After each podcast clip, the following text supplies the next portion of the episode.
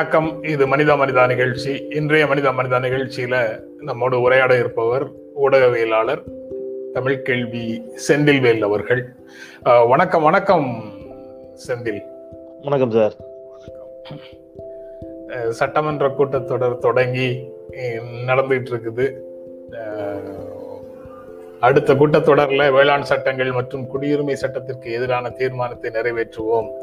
ஆளுநர் உரை நடந்துட்டு இருக்கிற இந்த தொடரில் இந்த நாட்களில் இது போன்ற அரசியல் பிரச்சனைகளை முன்வைத்து தீர்மானம் நிறைவேற்ற வேண்டாம் அப்படிங்கிற மாதிரியான உணர்வை வந்து முதலமைச்சர் வெளிப்படுத்தி இருக்கிறாரு இந்த சட்டங்கள் தொடர்பாக சட்டமன்றத்தில் தீர்மானம் நிறைவேற்றுவதன் மூலமாக விளையும் பயன்கள் என்ன? இதை க- எப்படி இருந்தாலும் இந்திய அரசு கொண்டு வந்த சட்டங்களை இந்த இந்த தீர்மானங்கள் தடுத்து நிறுத்திவிட முடியாது. அப்படி இருக்கும்போது இதற்கு எந்த எந்த கோணத்திலிருந்து இதற்கு ஒரு முக்கியத்துவம் கிடைக்குது? ஒரு உளவியல் ரீதியா தமிழ்நாட்டில் இந்த சட்டங்கள் தீவிரமாக அமல்படுத்தப்படாது அப்படிங்கிற நம்பிக்கையை இன்னும் கொஞ்சம் அதிகரிக்கக்கூடும் சார். குறிப்பா நம்ம வந்து சிஏஏ இந்த குடியுரிமை திருத்த சட்டத்தால் இங்க இருக்கக்கூடிய சிறுபான்மையின மக்கள் பெருமளவில் பாதிக்கப்படுவார்கள். அப்படிங்கிற அச்சம் வந்து பரவலாக இந்தியா முழுவதுமே சிறுபான்மையின மக்களுக்கு ஒரு சிறு அச்ச உணர்வும். இங்கே குறிப்பாக இலங்கை தமிழ் அகதிகள் அவர்கள் இங்க இருக்கக்கூடியவர்களுக்கு ஒருவேளை இதனால் சிக்கல் ஏற்படுமோ அப்படிங்கிற வாதங்கள்லாம் எழுந்திருக்கக்கூடிய நிலையில ரெண்டு விஷயங்களையும் சேர்த்தே குறிப்பிட்டாங்க. நீங்க வந்து விரும்பக்கூடிய இலங்கை தமிழர்களுக்கு இந்திய குடியுரிமை வழங்குவதற்கு வலியுறுத்தப்படும் அப்படின்னு சொல்லிட்டு அதோட சேர்த்து இது இது குறித்த ஒரு தீர்மானமும் நிறைவேற்றப்படும் என்று சொல்லுகின்ற பொழுது அந்த அச்ச உணர்வை அவர்களுக்கு குறைப்பதற்கான கூடுதலான ஒரு உளவியல் பலத்தை கொடுக்கக்கூடியதாக இருக்கும் இந்த தீர்மானங்கள். மற்றபடி இந்த தீர்மானத்தின்களால வந்து மத்திய அரசு வந்து அதை நிப்பாட்டிடுவாங்களா அப்படிங்கிறது ஆஹ், நிச்சயமா ஒருவருக்காக கூட வாய்ப்பில்லாத ஒண்ணுதான். ஏன்னா இங்க தமிழ்நாட்டிற்கு என்று மட்டுமே நீட் விலக்கு போன்றவற்றை கேட்டு அனுப்பிய சட்டத்திருத்த மசோதாக்களே அவங்க மதிக்கல. அதனால அதற்கான வாய்ப்பு மிக குறைவு. அதே தான் வேளாண் சட்ட திருத்த மசோதாக்களும். வேளாண் சட்ட திருத்த மசோதாக்களையும் இங்க அதையும் இன்னொரு நீங்க இணைச்சு பார்க்கலாம் அப்படின்னு பாத்தீங்கன்னா நீங்க வந்து இங்க ஹைட்ரோ கார்பன் கிணறுகளுக்கு அனுமதி இல்லை அப்படின்னு ஒரு பக்கம் மறுத்துவிட்டு இன்னொரு பக்கம் வந்து வேளாண் சட்ட திருத்த மசோதாக்களுக்கு எதிரான தீர்மானத்தை நிறைவேற்றுவோம் அப்படின்னு சொல்றதும் தமிழ்நாட்டிலும் இந்த வேளாண் திருத்த சட்டங்களுக்கு எதிராக போராட்டங்கள் நடந்தன. ஆனா டெல்லி அளவுக்கு ஒரு பெரிய அளவிலான போராட்டமாக இல்லாமல் ஓரளவுக்கு அந்த போராட்டங்கள் இங்கேயும் நடைபெற்றன. இப்ப இந்த இரண்டுமே ஒரு உளவியல் ரீதியாக இவர்களுக்கு ஒரு நம்பிக்கை. நாங்க இந்த அரசு உங்களோடு இருக்கிறது இந்த விவகாரத்துல அப்படிங்கிறத உணர்த்துவதற்குத்தான் இருக்கும். இந்த சட்டங்கள் தொடர்பாக சட்டமன்றத்தில் தீர்மானம் போடுறோம் ஒன்று. இரண்டாவதாக இது வந்து எங்க மாநிலத்துல நிறைவேற்றுவது இல்லை இந்த இந்த மாதிரி பிரச்சனைகள் இருக்குது. அதனால இது தொடர்பாக நீங்க விசாரித்து தீர்ப்பளிக்க வேண்டும்னு உச்சநீதிமன்றத்துல ஒரு வழக்கு தொடர்வதற்கான வாய்ப்பும் சில குறிப்பிட்ட காரணங்களுக்காக மட்டும்தான் ஆர்டிகல் ஒன் தேர்ட்டி ஒன்ல உச்சநீதிமன்றம் மாநிலத்துக்கும் ஒன்றியத்துக்கும் இடையில உண்டான வழக்குகளை விசாரிக்கலாம் அப்படின்னு ஒரு ப்ரொவிஷன் இருக்கு. அதன்படி வழக்கு தொடரலாம் அப்படின்னையும் பார்க்க முடியுது. கேரளா அது போன்ற ஒரு வழக்கை தொடர்ந்து இருந்திருக்கு ஆமா அதே மாதிரியான ஒரு வழக்கு போடுவதற்கு அப்படிங்கிற நிலைக்கும் வந்து இப்போ போவாங்களா தமிழ்நாடு அரசு? இல்ல சட்டம் வந்த காலம் முன்கூட்டியே இருக்கிறதுனால இப்போ அரசியல் நிலைப்பாடை மட்டும் சொல்லிட்டு விட்டுருவாங்களா? சார் அரசியல் நிலைப்பாட்டில் மற்ற மாநிலங்களையும் சேர்ப்பதற்கான வாய்ப்புகள் அதிகம் இருக்குன்னு நினைக்கிறேன். குறிப்பாக சிஏஏ வேளாண் சட்டங்களை எதிர்க்கக்கூடிய இன்ன பிற மாநிலங்கள். பாஜக ஆட்சி செய்யாத மாநில முதலமைச்சர்களை தொடர்ந்து ஒருங்கிணைக்கக்கூடிய பணியில தமிழ்நாடு அரசினுடைய முதலமைச்சர் திரு. ஸ்டாலின் அவர்கள் ஈடுபட்டிருப்பதை நம்ம பார்க்கிறோம். தொடர்ந்து அவர் கடிதங்கள் எழுதுவது உள்ளிட்டவற்றை செய்கிறார். அந்த மாதிரி ஒருவேளை இது மாதிரி ஒவ்வொரு மாநிலங்களிலும் ஒரு சட்டப்பேரவை தீர்மானங்கள் அந்தந்த மாநிலங்கள் வந்து அதிகாரப்பூர்வமாக அந்த சட்டப்பேரவையே இதை வந்து எதிர்த்து ஆஹ், ச- பதிவு செய்வது. உள்ளிட்டவை இருந்துச்சுன்னு சொன்னா நீங்க சொன்ன மாதிரி ஒருவேளை நீதிமன்றத்தை நாடினாலோ அல்லது நாளைக்கு நாடாளுமன்றத்திலேயோ கூட ஒரு அழுத்தத்தை கொடுப்பதற்கு இது பெரிய அளவில் உதவி செய்யும். நீங்க ஒரு சட்டத்தை போட்டா மட்டும் போதாது. இந்திய ஒன்றியத்தில் இருக்கக்கூடிய இத்தனை இறையாண்மை மிக்க மாநில அரசுகள் இதை எதிர்க்கின்ற பொழுது அதை எப்படி செயல்படுத்த முடியும்? அப்படிங்கிற கேள்வி வந்து எழுவதற்கான வாய்ப்புகள் வந்து மிக அதிகம். அதனால அந்த மாதிரியாக அரசியல் ரீதியாக தமிழ்நாடு சட்டப்பேரவையில் இது போன்ற ஒரு தீர்மானம் நிறைவேற்றப்பட்டால் தொடர்ந்து மற்ற மாநிலங்களிலும் அது போன்ற ஒரு தீர்மானங்களை நிறைவேற்றி தமிழ்நாட்டு அரசிற்கு கூடுதல் அஹ், வலுவை பெறுவதற்கு முயற்சிக்கலாம். சட்ட ரீதியாக இந்த மா- அரசியல் ரீதியாக. நீதிமன்றத்தை நாடுவார்களா அப்படிங்கிறதுல எனக்கு நிறைய சந்தேகம் இருக்குது. அஹ், நீதிமன்றத்தில் நீட் தொடர்பான பிரச்சனைகளுக்கு ஒருவேளை நாடக்கூடும். ஆனால் வேளாண் சட்டங்களுக்கும் சிஏக்கும் நாடுவாங்களா அப்படிங்கிறது சந்தேகம் தான் சந்தேகம். நான் நான் தொடக்கத்திலேயே இந்த கேள்வியை கேட்டுட்டு உரையாடலை தொடங்கணும்னு நினைச்சேன். ஆனா ஆரம்பத்துல அதை மறந்துட்டேன். சட்டமன்றம் நேற்று நடந்ததை பற்றி உங்களுடைய பார்வை என்ன? நிறைய சுவாரஸ்யமான விஷயங்கள் நடந்ததாக செய்திகளுக்குள்ள வருது. ஒரு விவாதம் வந்து முதல் நாள் விவாதம் வந்து இரண்டு தரப்பு கருத்துக்களுக்கும் சமமாக வெளிப்படும் விதம் வெளிப்படும் விதமாக செய்திகள் இருக்குது. நமக்கு பொதுவான நண்பர் திரு அப்பாவு. சட்டமன்றத்தை சிறப்பாக நட- நடத்தி இருக்கிறார்கிற ஒரு மகிழ்ச்சி இருக்குது. எப்படி பார்க்கிறீங்க? ஆமா அது ரொம்ப பெருமகிழ்ச்சியான ஒன்று. திரு மு. அப்பாவு அவர்கள் ராதாபுரம் சட்டப்பேரவை உறுப்பினர் எங்க என்னோட தொகுதி அது கூடுதல் மகிழ்ச்சி நான் பலமுறை சொல்லியிருக்கிறேன். அது இல்லாம அவர் சட்டப்பேரவை தலைவராக பெற்றிருப்பது அப்படிங்கிறதே பெருமகிழ்ச்சி தான். ஏன்னா கடந்த முறை அஹ், அவருடைய இதிலிருந்து அவருடைய பார்வையிலிருந்து அவர் வெற்றி பெற்று விட்டார். ஆனால் தான் தோல்வியடைந்ததாக அறிவிக்கப்பட்டார் அப்படின்னு சொல்லிட்ட பொழுது அவர் அவர் சொல்வது தான் நீதிமன்றத்தினுடைய தீர்ப்பாக இருக்கும் என்று சொன்னால் அது அவருக்கு இழைக்கப்பட்டிருக்கக்கூடிய ஒரு பெரும் அநீதி. அப்படி இருக்கின்ற பொழுது அவர் வந்து எம்எல்ஏவாவே ஆக அவங்களை ஆக்க மாட்டோம் அப்படின்னு அதிகாரம் தடுத்து வைத்திருக்கும் என்று சொன்னால் அந்த இடத்துல இன்னைக்கு அந்த சபையை நடத்தக்கூடிய இடத்திற்கு அவர் வந்திருக்கிறார் அப்படின்னு சொல்றது ஒரு பெருமகிழ்ச்சி. வானளாவிய அதிகாரம் இப்ப அவர் கையில. வானலாவிய அதிகாரம். அதுதான் முக்கியம். பேரவைக்குள்ள வானலாவிய அதிகாரம். அப்புறம் அந்த நெல்லை சொலவடை மாறாத அவருடைய பேச்சு. நேத்து கூட பல இடத்துல அது அவரையும் தாண்டி வெளிப்பட்டுச்சு. அதுதான் ரசனைக்குரியது. நான் திரு ஐயா அப்பா அவர்களுக்கு நான் வந்து நீங்க ஒருவேளை அதை கட்டுப்படுத்தணும்னு நினைச்சேன்னா கட்டலாம் படுத்த வேண்டாம். அதுதான் அழகு. அதனால வந்து நீங்க நாம நாம இயல்பா இருப்போம் அப்படிங்கிறது நான் வந்து அவர் அப்படி முன்னாடி நடந்து செல்ல பின்னாடி ஆளுநர் அந்த அவையை நிறைவு செய்து முதல் நாள் நடந்து சென்ற காட்சியா இருக்கட்டும் எல்லாமே மகிழ்ச்சி தான். அதே மாதிரி நேற்று வந்து எல்லாருக்கும் எல்லாருக்குமான வாய்ப்பு வழங்கப்பட்டதையும் பேசுறதையும் பார்த்தோம். குறிப்பா நேற்று வந்து ரெண்டு விவகாரங்கள்ல வந்து நடந்த வாதங்கள். இந்த மின்சாரம் தொடர்பான வாதங்களையும் சுகாதாரம் தொடர்பான வாதங்களையும் நிச்சயமா நம்ம வந்து குறிப்பிட்டு நினைக்கிறோம் சார் மின்சாரம் தொடர்பான வாதங்களை வந்து திரு. செந்தில் பாலாஜி அவர்களுமே வந்து பாத்தீங்கன்னா ரொம்ப வெல் எக்ஸ்பீரியன்ஸ்டு ஒரு மினிஸ்டர் அப்படின்னு சொல்லலாம். துறை சார்ந்த அதே மாதிரி மாசு அவர்களும் சரி. ரொம்ப தெளிவா கையில ஆதாரங்களை வைத்துக்கொண்டு பேசக்கூடியவர்கள்.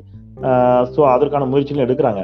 இப்போ நேற்று முன்தினம் வந்து ஒரு பணியை தொடக்கிட்டு நேற்று சட்டப்பேரவைக்குள்ள வர்றாங்க அவங்க. என்ன அப்படின்னா ஒரு நம்பர் கொடுக்குறாங்க. I think nine four nine eight seven nine four nine eight seven அப்படிங்கிற நம்பர் ஆமா yes nine four nine eight seven nine four nine eight seven இது வந்து மின்னகம் அப்படின்னு ஒன்று ஆரம்பிச்சு அங்கே அங்க வந்து நீங்க மவுண்ட் ரோட்ல இருக்கக்கூடிய இந்த இபி ஆஃபீஸ்ல அறுபத்தஞ்சு பேர் ஒரு ஷிஃப்ட்டுக்கு அப்படியே மூணு ஷிஃப்ட் டுவெண்ட்டி ஃபோர் ஹவர்ஸும் வந்து இயங்கக்கூடிய ஒன்று. நீங்க சின்ன மின் தடை ஏற்பட்டாலும் அங்க ஃபோன் பண்ணி சொல்லலாங்கிறதெல்லாம் ஏற்பாடு பண்ணிட்டு அவங்க வந்து சட்டப்பேரவைக்குள்ள வராங்க. அப்போ இங்க இருந்து இந்த மின் தடை அங்கங்க ஏற்படுவதை பத்தி கேட்கும்போது வந்த வாதம். அவர் அதுல வந்து ஒரு வாதத்தை வச்ச உடனே முன்னாள் மின்துறை அமைச்சர் தங்கமணி எழுந்து கேட்கிறாரு சென்னைக்குள்ள எல்லாமே புதைவட கம்பிகள் தானே? இங்க எப்படி வந்து காத்துல உரசும் அல்லது ஆமா மெயின்டெனன்ஸுக்கு என்ன அப்படிங்கும்போது இல்ல சென்னையிலயும் அந்த மின் கம்பங்கள் இருக்கிறதெல்லாம் சுட்டி காட்டி அவரு வந்து பதில் சொன்னதா இருக்கட்டும். அப்புறம் மிக குறிப்பாக மின் வாரியத்திற்கு எத்தனாயிரம் கோடி கடன் இருக்குது. அதுல வட்டி பாத்தீங்கன்னா தனியார் வங்கியில விட அது அபரிமிதமான வட்டிக்கு இவங்க வாங்கியிருக்கிறாங்க. சோ இப்ப வங்கிகளோடு பேசி நாங்க அந்த வட்டியை குறைக்கிறோம். வட்டி வட்டியினுடைய சதவீதத்தை மட்டுமே குறைக்கிறோம். அப்படி குறைப்பதன் மூலமாகவே ரெண்டாயிரம் கோடி ரூபாய் ஆண்டுக்கு மிச்சமாகும் அப்படிங்கிற ஒரு தகவல் சொல்லியிருந்தாரு. அதுக்கான முயற்சியில் எடுக்கிறோம்னு சொல்லியிருந்தாரு. அதே மாதிரி திரு மாசு அவர்கள். ஆஹ் நாங்க அப்போ ஏழாயிரம் இருந்துச்சு அப்படின்னு அவர் சொல்லிட்டு போது இல்ல இல்ல. நாங்க அரசு பதவி இருக்கின்ற பொழுதே வந்து இருபத்தி ஏழாயிரத்தை தாண்டி இருந்துச்சு. கொரோனா பெருந்தொற்று அப்படின்னு சுட்டி காட்டிய வாதம். அந்த வாதத்தை நிறைவு செஞ்சது அழகா இருந்துச்சு. அவங்க சைட்ல நாங்க என்ன செஞ்சோம் அப்படின்னாங்க இவங்க நாங்க என்ன செஞ்சோம்னு உடனே திரு துரைமுருகன் அவர்கள் எந்திரிச்சு சொன்னாரு. நீங்க உங்க பீரியட்ல கட்டுப்படுத்திருக்கீங்க நாங்க எங்க பீரியட்ல கட்டுப்படுத்திருக்கோம். ரெண்டு பேருமே நல்லா பண்ணிருக்கிறோம் அப்படி வச்சுப்போம். இதை குறித்து ஏன் நம்ம வந்து சண்டை இட்டுக்கணும் அப்படின்னு சொல்லி அதை நிறைவு செஞ்ச அழகா இருக்கட்டும். வேல்முருகன் வந்து ஒண்ணு நினைச்சு கேட்டார். அது எனக்கு உங்க ஞாபகம் வச்சு நீங்க அடிக்கடி சொல்லுவீங்க. சின்ன கட்சி பெரிய கட்சிலாம் இருக்கக்கூடாது அப்படின்னு சொல்லி. அவர் ஆரம்பிக்கும் போது அப்படிதான் ஆரம்பிச்சாரு. சமூக நீதி காக்கும் இந்த அரசு எல்லோருக்கும் கொடுத்த நேரத்தை எனக்கும் கொடுக்கணும் அப்படின்னு தொடங்கினாரு. வந்து நேரத்தை வந்து குறைச்சிடக்கூடாது அப்படிங்கிற வேண்டுகோளோட அவரு பேச ஆரம்பித்ததாக இருக்கட்டும். பிறை வந்து ரொம்ப சிறப்பாக இருந்துச்சு இந்த காட்சிகள். இந்த ஆக்கப்பூர்வமான வாதங்கள் அடுத்த கட்டத்துக்கு நகரணும். அப்புறம் நீங்க அதிமுக ரொம்ப உன்னிப்பா கவனிச்சீங்கன்னா ஒரு விஷயம் நடந்துச்சு. அதுலயும் ச- சம பங்கிட்டு அவர்கள் வந்து வாதிட்டாங்க. எல்லா எடப்பாடி பழனிசாமியும் பேசினார் ஓபிஎஸும் பேசினார். ஸோ ரெண்டு பேர்லயுமே வந்து பொதுவாக வழக்கமா எதிர்க்கட்சியில பிரதானமா எதிர்க்கட்சி தலைவர் மட்டும் தான் அதிகமா பேசுவார். ஆனா இந்த பக்கம் அதுலயும் வந்து ஷேர் பண்ணிக்கிட்டாங்க. ஸோ அதுல எந்த சிக்கல் வந்துடக்கூடாது அப்படிங்கிறதையும் கவனமா இருந்தாங்க. ஸோ எல்லாம் சேர்ந்து கலவையான ஒரு தொடராக இருந்தது. கிட்டத்தட்ட முதல் நாள் அதாவது ஆளுநர் உரை பதவியேற்றதெல்லாம் தள்ளி வச்சுட்டு அலுவல்கள் நடந்த முதல் நாள்னு எடுத்துக்கிட்டோம்னா அது. சிறப்பாக சிறப்பாக. இருந்தது. அதற்கு பிறகு இந்த பொருளாதார ஆலோசனை குழு போட்டிருக்கிறாங்கல்ல? அது குறித்து ஏராளமான பாராட்டுகள் அதே சமயத்துல விமர்சனங்கள் எல்லாம் வந்துட்டு இருக்குது பொருளாதார ஆலோசனை குழுவிற்கான பணிகள் என்ன அப்படிங்கறத அரசாணை மூலமாக அஹ், தெளிவுபடுத்தி இருக்குது அரசு நிதி அமைச்சருக்கு அது ஆலோசனை வழங்கும் அப்படின்னு தெளிவாக சொல்லி இருக்கிறாங்க இதை எப்படி பார்க்கிறீங்க? பொருளாதாரம் சார்ந்து நம்ம தனிப்பட்ட முறையில் கருத்து சொல்வதை விட நேற்று வந்து தமிழ் கேள்விக்காக ஆனந்த் சீனிவாசன் அவர்கள் பேட்டி கேட்டிருந்தேன். அப்போ அவர் வந்து இந்த ஐந்து பேருடைய தனிச்சிறப்புகளையும் சுட்டி காட்டினார் இந்த ஐந்து பேர் ரகுராம் ராஜன் என்ன செஞ்சார் அரண் சுப்பிரமணியம் என்ன செஞ்சார் ஒவ்வொருவருடைய தனிச்சிறப்புகளையும் வந்து அவர் வந்து எது எதுல யார் யார் வந்து வல்லுநர்கள் அப்படிங்கிறத சுட்டி காட்டி வந்து சொன்னார். அதாவது மேலோட்டமா பார்க்கும்போது நமக்கு வந்து பொருளாதார வல்லுநர்கள்னு தோணுது. அப்போ அதுல வந்து ஒருத்தர் வந்து தொழில் சார்ந்து இயங்கக்கூடியதுல வல்லுநராக இருக்கிறார். ஒருத்தர் வந்து நிதி நெருக்கடியை சமாளிக்கக்கூடியதுல வல்லுநராக இருக்கிறார். இந்த மாதிரி ஒவ்வொருத்தரும் ஒண்ணு ஒண்ணுல வந்து ஒருத்தர் வந்து அவருடைய பேப்பர் சப்மிட் பண்ணதுல இருந்து எல்லாமே என்னவா இருக்குது அப்படின்னு கேட்டீங்கன்னா ஏழ்மையை போக்குவதில் வறுமையை போக்குவதில் அவர் வந்து கான்சென்ட்ரேட் பண்ணக்கூடியவரா இருக்கிறார். இப்படி வந்து அந்த அஞ்சு பேருமே பொருளாதாரத்துக்குள்ளேயே வேற வேற காரணிகள் இருக்குல்ல. அந்த காரணிகளில் வந்து தலை சிறந்தவர்களாக இருக்கிறார்கள். அப்படிங்கிறத அப்படிங்கறத சுட்டிக்காட்டி அவர் சொன்னார். ரகுராம் ராஜன்லாம் வந்து நீங்க வந்து அடுத்த வருஷம் உலகம் முழுவதும் மன்மோகன் சிங் பீரியட் இருக்கும்போது உலகம் முழுவதும் ஒரு பொருளாதார சிக்கல் எழப்போகிறது அப்படிங்கிறத ஓராண்டுக்கு முன்பாகவே சுட்டிக்காட்டியவர். அதனாலதான் இந்தியா வந்து உலக நாடுகள் முழுவதும் தத்தளித்த போது இந்தியா தப்பித்துக் கொண்டது அப்படிங்கிறத சுட்டிக்காட்டுறாரு. இந்த ஐநூறு ரூபாய் ஆயிரம் ரூபாய் செல்லாது என்று அறிவித்ததை வந்து கடுமையா எதிர்த்தவர். எந்த ஆலோசனையும் என்கிட்ட கேட்கல அப்படிங்கிறதையும் சொன்னார். அதே தான் அரவிந்த் சுப்பிரமணியம்னு சொன்னார். சோ இன்னைக்கு அவங்க சொன்னாங்க நீங்க இது இதனுடைய விளைவுகளை அனுபவிப்பீங்க. ஜிடிபி பெருமளவில வந்து சரியும். சரி பொருளாதார ரீதியா அது அவங்க என்னெல்லாம் சொன்னாங்களோ அப்படி வேணா வச்சுக்கலாம். நம்ம எளிய மக்களுக்கு புரியுற மாதிரி சொன்னா அவங்க எல்லாம் ஒரு பொருளாதார ஜோதிடர்கள் அப்படின்னு வச்சுப்போமே. அந்த மாதிரி வந்து இப்படிதான் இருக்குங்கிற மாதிரி சொல்லியிருக்காங்களா அப்படிங்கிற மாதிரி ஒரு எண்ணம் தான் ஏற்படுகிறது. ஸோ அப்படி ஒரு பொருளாதாரம் சார்ந்து இருக்கக்கூடியவர்களா இருக்கா? நீங்களும் நானும் விரும்பினாலும் விரும்பாவிட்டாலும் இன்னைக்கு எல்லாமே வலதுசாரி பொருளாதாரமாகத்தான் இருக்கிறது. வரலாசா வலதுசாரி பொருளாதாரத்தை நோ- நோக்கி நகரக்கூடிய ஒரு இடத்துல அது முற்றிலும் ஒரு வலதுசாரி பொருளாதாரமாக முதலாளித்துவ பொருளாதாரமாக அதுதான் வளர்ச்சி என்பதாக இல்லாமல் குறைந்தபட்சம் ஒரு சோசியலிச இதுக்குள்ள நகர்ந்துச்சுன்னா கூட மகிழ்ச்சி தான் ஸோ இவர்கள் அதே மிக்சடா எடுத்துட்டு போவாங்க அப்படிங்கிற நம்பிக்கை இருக்குது. அதற்கு ஜெயரஞ்சன் போன்றவர்கள் அங்கே இருப்பது ஒரு சின்ன கூடுதல் பலம் அப்படின்னு நினைக்கிறேன். நீங்க இந்த ஐ- ஐவரை தாண்டி ஆஹ் கொள்கை வ- வளர்ச்சியினுடைய அது போக தமிழ்நாட்டுக்கு நீங்க வந்து மிகச்சிறப்பான ஆலோசனைகள்னு சொல்லி தனியாக எதுவும் பெருசா செய்திட முடியாதுல்ல. நீங்க வந்து இந்திய. சட்டத்துங்களுக்கு உட்பட்ட நிலையில தான் எல்லாமே செய்ய முடியும். பண்ண முடியும் பண்ண முடியும்.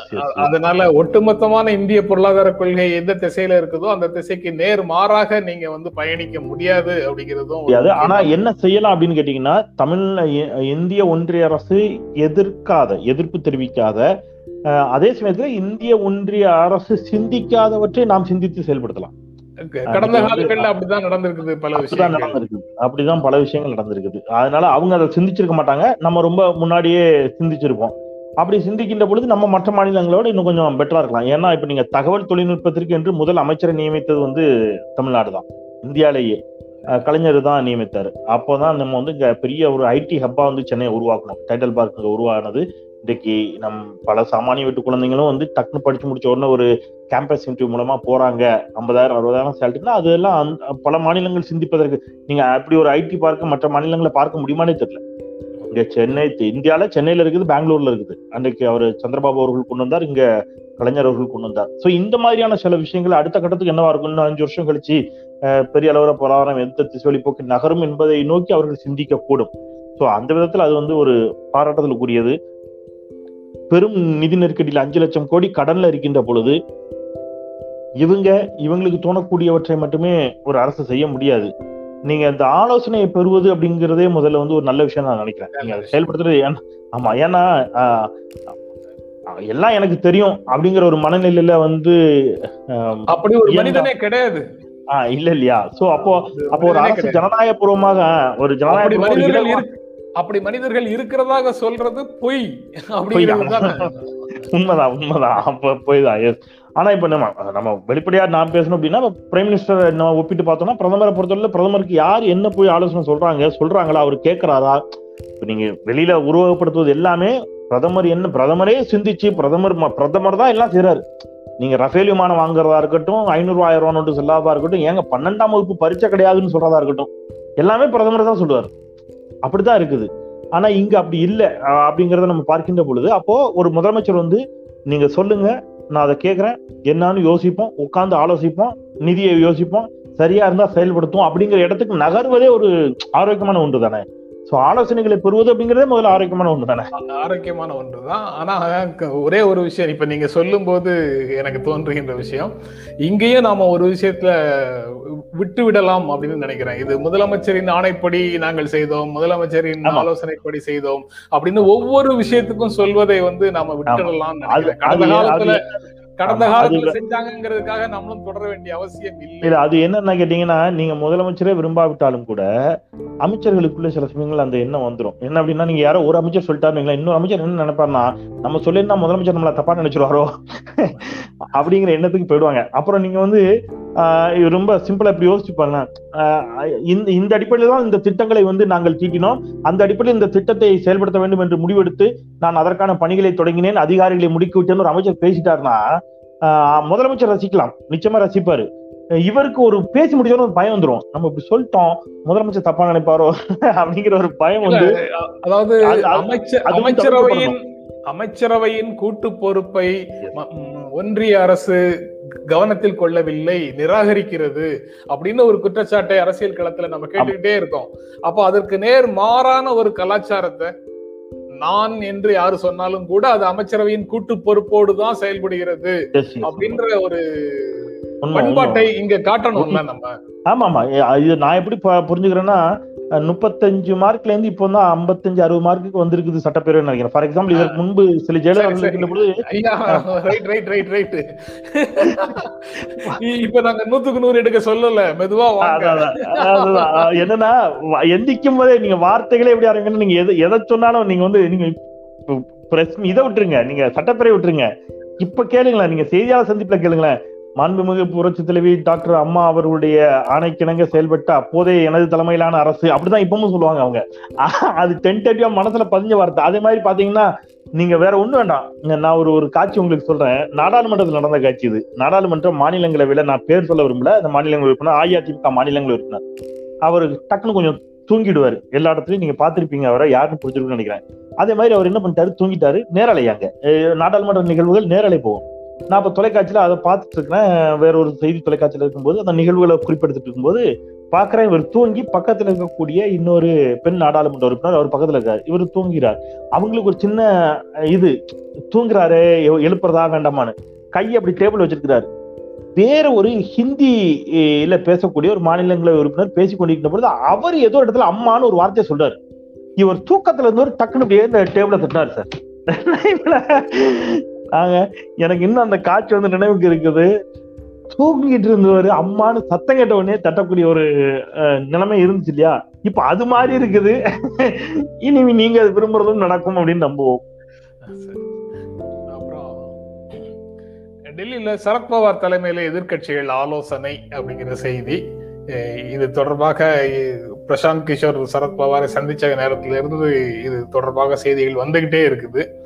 நேற்று ஒரு எட்டு கட்சிகள் சந்தி ஒன்பது கட்சிகள் சந்திச்சு பேசியிருக்கிறாங்க அப்படின்னு செய்தி சொல்லுது. ஊடகங்கள்ல இது பாஜக காங்கிரஸ் அல்லாத அணிக்கான முயற்சி அப்படின்னு ஒரு வரி போடுறாங்க. இன்னும் ஒரு சிலர் வந்து அதை அதுல வந்து அந்த முடிவுகள் எதுவும் இல்லை. பாரதிய ஜனதா கட்சிக்கு எதிரான அணி அப்படின்னு சொல்றாங்க. அதிகாரப்பூர்வமான தகவல்கள் எல்லாமே வந்து நாட்டு நடப்பை பற்றி எங்களுடைய கருத்தை ஒருவருக்கு ஒருவர் பகிர்ந்து கொண்டோம் அப்படின்னு சொல்றாங்க. இது எந்த திசையை நோக்கி நகரும் அப்படின்னு நீங்க நினைக்கிறீங்க? சார் மூன்றாவது அணி அப்படின்னு போடுறதே ஒரு நோக்கம் கொண்டதாகத்தான் நான் பாக்குறேன் ஏன்னா மூன்றாவது அணி அப்படின்னு சொன்னா காங்கிரஸ் இல்லாத அணி. ஆனா நேற்று காங்கிரஸ் சார்பாக அதுல அழைப்பு கொடுக்கப்பட்டு காங்கிரஸ் சார்பிலும் ஆஹ், ஒரு செய்தி தொடர்பாளர் அதுல இருக்கக்கூடிய ஒரு நிர்வாகி கலந்து கொண்டிருக்கிறார். அப்போ நீங்க வந்து இதை எப்படி நீங்க காங்கிரஸ் அல்லாத ஒன்று அப்படிங்கிற இடத்துக்கு நகர்வாங்கன்னு தெரியல. அப்புறம் இன்றைக்கு ஒரு முன்னணி நாளிதழ்ல கூட மற்ற எல்லா கட்சியும் குறிப்பிட்டு கடைசியா காங்கிரஸ் சார்பில் யார் கலந்து கொண்டாருன்னு போட்டாங்க. நீங்க அனுப்பிய அந்த செய்தியிலேயே நான் வந்து அதை என்ன செய்யறேன்னா காங்கிரஸ் கலந்துக்கலையா அப்படின்னு பாத்துக்கிட்டே வரேன் கடைசியா காங்கிரஸ் சார்பில் யார் கலந்து கொண்டிருக்கிறார்கள் அப்படின்னு நீங்க போட்டிருக்கிறீங்கன்னா உங்களுடைய நோக்கம் என்ன? அப்படிங்கிறது இயல்பா வந்து வெளிப்பட்டு போகுது. அப்போ ஆஹ், எ- எல்லா எதிர்க்கட்சிகளும் ஒரு இடத்துக்கும் வந்துட்டாங்க. முடிவுக்கு வந்துட்டாங்க. அவங்களுக்கு தெளிவா தெரிகிறது. மூன்றாவது அணி என்ற ஒன்றை அமைத்து ஒருபோதும் இதற்கு முன்பு இந்திய வரலாற்றில் வெற்றி கண்டதே இல்லை. அது ஒரு நிலையான ஆட்சியும் அரசையும் கொடுத்ததில்லை. இப்ப பிரைம் மினிஸ்டர் மோடி அவர்கள் மிக வலுவான ஒரு நிலையில் இருக்கின்ற பொழுது இவ்வளவு சிக்கல்களுக்கு பிறகும் ஒரு ஸ்ட்ராங்கான பிரைம் மினிஸ்டர் கேண்டிடேட்டா வேற யாரையும் இவங்களால இன்னும் எதிர்த்து நிப்பாட்ட முடியாத நிலையில மீண்டும் இதே மாதிரியான ஒரு மூன்றாவது அணி போன்ற முயற்சிகளை எடுத்தால் அது நிச்சயமா யாருக்கு தான் சாதகமாக போகணும்னா பாஜகவுக்கு தான் சாதகமாக போகும் அப்படிங்கறத அவங்க எல்லாரும் தெரிஞ்சுதான் வச்சிருக்காங்க அதனால அவங்க ஒருபோதும் விரும்புவதில்லை. இன்னொன்று சிவசேனா போன்ற கட்சிகளே காங்கிரஸோடு வந்து விட்டார்கள் அப்படிங்கறது நம்ம வந்து கவனத்தில் எடுத்துக்கொள்ள வேண்டியிருக்கிறது. ஆஹ் மேற்கு வங்கத்துல மிக என்ன சொல்றது பரம வைரிகளாக இருக்கக்கூடிய சிபிஎம்மும் திரிணாமுல் காங்கிரஸும் கூட கரங்கோத் செயல்படுவதற்கு தயாராகி விட்டார்கள் அப்படிங்கறதையும் நம்ம வந்து இங்க கவனத்தில் எடுத்துக்கொள்ள வேண்டியது அப்போ சரத்பவார் காங்கிரஸ் சிவசேனா அந்த பக்கம் வந்து திரிணாமுல் காங்கிரஸ் மார்க்சிஸ்ட் கம்யூனிஸ்ட் கட்சி போன்றவர்கள் எல்லாம் கூட ஓரணியில் வர தயாராகிறார்கள் அப்படின்னு சொன்னா இது வந்து எப்படி மூன்றாவது அணியாக இருக்க முடியும்? அதனால இது இது முழுக்க முழுக்க இரண்டாயிரத்தி பதினாலு தேர்தலுக்கு வந்து சாரி இரண்டாயிரத்தி இருபத்தி நான்கு தேர்தலுக்கு வந்து இவங்க தயாராயிட்டாங்க. அதை நோக்கி இன்னும் முயற்சிகளை பேர் தொடங்குறாங்க அப்படிங்கிறது தான் தெளிவா தெரியுது. ஆனால் அந்த முயற்சிகளுக்கு பெரும் தடையாக இருக்க போது என்ன அப்படின்னு கேட்டீங்கன்னா ஒவ்வொருவருக்குள்ளும் இருக்கக்கூடிய பிரதமர் ஆசை தான் பெரும் தடையா இருக்கும்னு நினைக்கிறேன். இல்ல அது ரிசல்ட் வந்ததுக்கு அப்புறம் ரிசல்ட் வந்ததுக்கு அப்புறம் வந்தா பிரச்சனை இல்லைன்ற. வந்தா பிரச்சனை இல்ல. ரிசல்ட்டுக்கு முன்னாடியே வரும். ஆமா. ரிசல்ட்டுக்கு முன்னாடியே வரும். ஏன்னா மூன்றாவது அணி இல்ல. காங்கிரஸோடு சேர்ந்து இருக்கக்கூடிய ஒரு அணி தான் ஆனாலும் காங்கிரஸோடு சேர்ந்து இருக்கக்கூடிய ஒரு அணிக்குள்ளேயே சரத்பவாருக்கு ரொம்ப நாளா நீண்ட பல ஆண்டுகளாக சரத்பவாருக்கு சரத்பவாருக்கு ஒரு பிரைம் மினிஸ்டர் ஆசை இருக்குது. அது மாதிரி மம்தா பானர்ஜிக்கு நிச்சயமாக அந்த ஆசை தூண்டி விடப்பட்டிருக்கும் அப்படிங்கறத புரிந்து கொள்ளலாம்.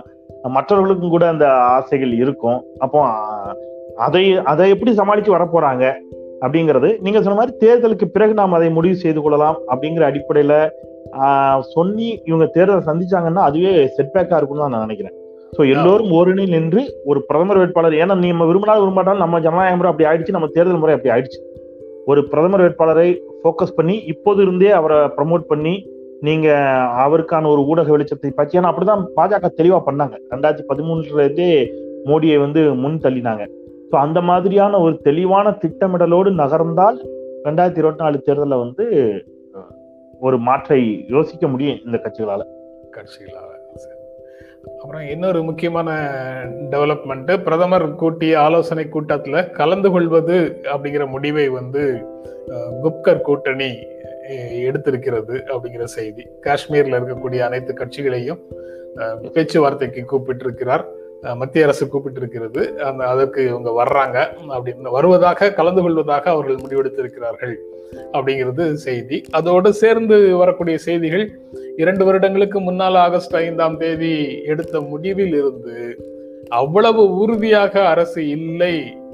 கொஞ்சம் சமரசம் செய்து கொள்ள தயாராக இருக்கிறது அப்படின்னு செய்திகள் தெரியுது. அதனுடைய விளைவாகத்தான் இந்த கூட்டு இந்த பேச்சுவார்த்தைக்கே அழைத்திருக்கிறார்கள் அப்படின்னு செய்திகள்ல தெரிய முடியுது. அதை எப்படி பார்க்குறீங்க? அதாவது நம்ம தொலைக்காட்சிகள்ல வரக்கூடியவர்களுடைய மொழியில சொன்னா அவ்வளவு தேச துரோகிகளையும் சிறையில வச்சிருந்தாங்க ஒன்றரை வருஷம். இப்ப அவர்களை எல்லாம் நீங்க வந்து பேச்சுவார்த்தைக்கு கூப்பிட்டு மரியாதை கொடுக்கிறீர்கள் என்றால் எங்கே என்ன பிழை நேர்ந்தது அப்படிங்கிற கேள்வி வந்து வருது. ஆமா. அது அது சொல்லிடுறேன் சார். அதுக்கு முன்னாடி கடந்த இதுல பேசும்போது அந்த இந்த மூன்றாவது நியாங்கிறத பேசுனா ஒன்று விடுபட்டு போச்சு. அதையும் நான் சொல்லிடுறேன். என்னன்னா பிரசாந்த் கிஷோர் நீங்க சுட்டி காட்டுறீங்களா பிரசாந்த் கிஷோர் வந்து ஒன்று சொன்னார். அஹ் ராகுல் காந்தியை பிரதமர் வேட்பாளராக அறிவித்தால் காங்கிரஸ் அறிவித்தால் நான் காங்கிரஸுக்கு பணியாற்றுவதற்கு தயார் அப்படின்னு கடந்த வாரத்துல ஒன்றை சொல்லியிருந்தார். அப்ப இங்க இருக்கக்கூடிய சில அரசியல் நோக்கர்களுடைய பார்வை என்னவா இருந்துச்சு அப்படின்னா திமுக ஆஹ் சொல்லாமல் இதை சொல்லியிருக்க மாட்டார் பிரசாந்த் கிஷோர். திமுக எதோட்டத்துல இப்பவே இரண்டாயிரத்தி இருபத்தி நாலு நாடாளுமன்ற தேர்தலுக்கு தயாராகிறாங்க அப்படிங்கிறத வந்து மறைமுகமா சுட்டி காட்டியிருந்தாங்க ஆஹ் அதனால வந்து ஏற்கனவே கடந்த நாடாளுமன்ற மக்களவைத் தேர்தலின் பொழுதும் ராகுல் காந்தி பிரதமர் வேட்பாளர் என்று முதலில் அறிவித்தது திமுக தலைவர் ஸ்டாலின் அவர்கள் தான். ஸோ ரெண்டாயிரத்தி இருபத்தி நாலு தேர்தலில் மத்தியில் மீண்டும் மத்திய அரசிலும் வலுவான அங்கம் வகிக்க வேண்டும். மத்திய அமைச்சர்கள் உள்ளிட்டவற்றின் மூலமாக இந்த நீட்டு பல சிக்கல்கள் இருக்குது பல பிரச்சனை இருக்குது. அதை நோக்கி வரக்கூடிய கேள்விகளை சரி செய்ய வேண்டிய கடமையும் கூட திமுகவுக்கு இருக்கும். அப்புறம் நீங்க ஒரு பெரிய கிங் மேக்கராக உருவாவதற்கான ஒரு வாய்ப்பையும் உருவாக்கி கொள்ள வேண்டும் என்றும் கூட திரு ஸ்டாலின் அவர்கள் நிச்சயமாக விரும்புவார் அப்படின்னு நினைக்கிறேன். ஸோ அதற்கான முயற்சிகளும் தொடங்கியிருப்பதாக தான் நான் யூகிக்கிறேன். ஒன்று இப்போ நம்ம இந்த குக்கர் கூட்டணிக்கு வந்துடலாம். குக்கர் கூட்டணி அப்படிங்கிறதுல நீங்க சொன்ன மாதிரி பலரை வந்து வீட்டு சிறையில வச்சிருந்தாங்க. வெளியிலேயே விடலை. நீங்க வந்து அது என்னென்ன நடந்துச்சு அப்படிங்கறத நம்ம தொடர்ச்சியா பார்த்துட்டோம். அவ்வளவு இதுல என்ன அப்படின்னா எனக்கு இப்போ ஒரு கேள்வியும் திருப்பி திருப்பி வருது. இப்ப அது வந்து யூனியன் பிரதேசமாக மாற்றப்பட்டு விட்டது. அவ்வளவுதாங்க. போதுங்க. நான் கூட அங்க ரொம்ப நாளா வந்து ஒரு ஒரு ஏக்கர் இடம் வாங்கி போட்டு கொஞ்சம் முருங்கைக்கீரை இதெல்லாம் பயிர் பண்ணலாம்னு வச்சிருந்தேன். அதுக்கு இந்த சட்டம் தான் தடையா இருந்துச்சு. இனிமேல் பாருங்க. நம்ம அங்க போய் ஆள் ஆளுக்கு வேணா இடம் வாங்கிக்கலாம் அப்படின்னு டிவி வாதங்கள்ல பேசி ஆகச் சிறந்த சென்னையில இருந்துகிட்டே பேசி அறிஞர்கள் அப்படிலாம் நான் பார்த்தேன். இப்ப இவங்க எல்லாம் அங்க போய் எத்தனை சென்ட் இடம் வாங்கியிருக்காங்கன்னு எனக்கு கேட்கணும். நீங்க காஷ்மீர்ல என்ன மாறி இருக்குது? இதுக்கு முன்பு கூட நீங்க இவ்வளவு தூரம் பண்ணாத காலகட்டத்துல கூட காஷ்மீர் அந்தந்த சீசன்ல பெரும் சுற்றுலா வணிகத்தை ஈட்டி கொடுத்த ஒரு பகுதியா இருந்துச்சு. நான் இன்னைக்கு ஏதோ காஷ்மீர்ங்கிறது உள்ளே போக முடியாத ஒரு பகுதியாவே பலர் நினைச்சிட்டு இருக்கிறீங்கன்னு சொல்லிட்டு நான் சொன்னேன். இதுல என்ன சொல் எம்ஜிஆருடைய படத்துல காஷ்மீரை வந்து காட்டின அன்பேவான்னு நினைக்கிறேன். அப்பத்துல இருந்து அதுக்கு முன்னாடியில இருந்து இப்போ ரோஜா ரோஜாவுக்கு அப்புறம் வரைக்கும் எல்லா படமும் அங்க போய் எடுத்துட்டு தான் இருக்கிறாங்க. அப்ப ஏதோ காஷ்மீர் வந்து வேற யாரும் உள்ளே போக முடியாத ஒரு பகுதி போலவும் நம்ம ஊர்லயே நீங்க வந்து புதிதாக திருமணமானவர்கள் அத்தனை பேர் முதல்ல ஜம்மு காஷ்மீர்ல இருக்கக்கூடிய பகுதிகளுக்கு தான் நீங்க வந்து ஹனிமூன் போறதுக்கு வந்து டிக்கெட்டை புக் பண்ணிட்டு இருக்கீங்க ஏதோ காஷ்மீர்ல வந்து மக்கள் வாழவே தகுதியற்ற ஒரு பகுதிகளை போன்ற ஒரு தோற்றத்தை ஏற்படுத்தி பாஜக வந்த பிறகு முழுக்க ராணுவத்தின் கட்டுப்பாட்டில் வந்தா தான் அந்த பகுதியில் மக்களே வாழ முடியும் என்ற ஒரு தோற்றத்தை ஏற்படுத்திய ஒரு ஒரு ஒரு பிழை. நீங்க அவர் ஏற்படுத்திட்டீங்க. இப்போ வந்து எல்லாம் சரியாயிடுச்சு நீங்க. ஆனா இப்பதான் எல்லாம் தப்பா இருக்கு. யாருமே உள்ள போக முடியலையே? நீங்க எத்தனை பேர் அங்க அங்க அங்க இந்த இந்த கடந்த ஒன்றா இப்ப கொரோனா ஒரு காரணம். அதை தாண்டி அங்க இன்னும் இருந்துச்சு இயல்பாளுக்கு வந்துடுச்சா? மக்கள் எப்படி இருக்கிறாங்க?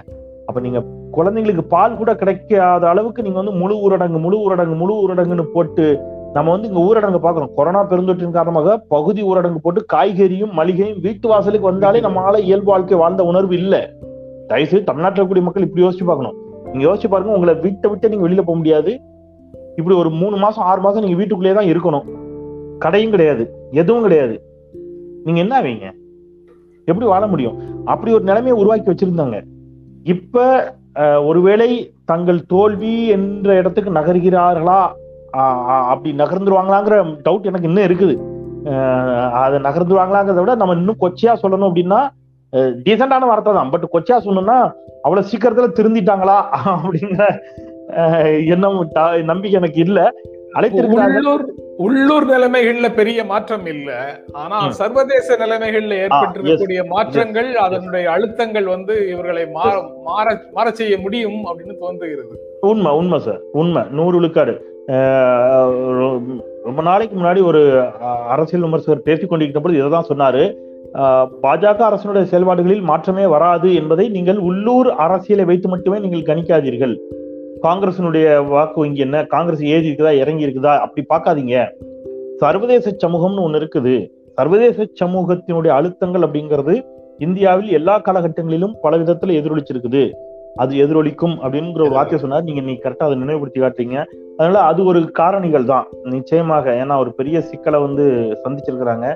அந்நிய செலவாணியில ஒரு பெரிய வீழ்ச்சி ஏற்பட்டிருக்குது. பொருளாதாரத்தில் ஏற்பட்டக்கூடிய வீழ்ச்சி இதற்கு அங்க இருக்கக்கூடிய பல தொழில் சார்ந்து இவர்கள் எடுத்த முடிவுகள் சுற்றுலா சார்ந்து ஏற்பட்டிருக்கக்கூடிய பாதிப்புகள் பல காரணங்கள் இருக்குது. இதை தாண்டியும் இன்னும் பிற அரசியல் காரணங்களும் இருக்குது. அது ரொம்ப முக்கியம்.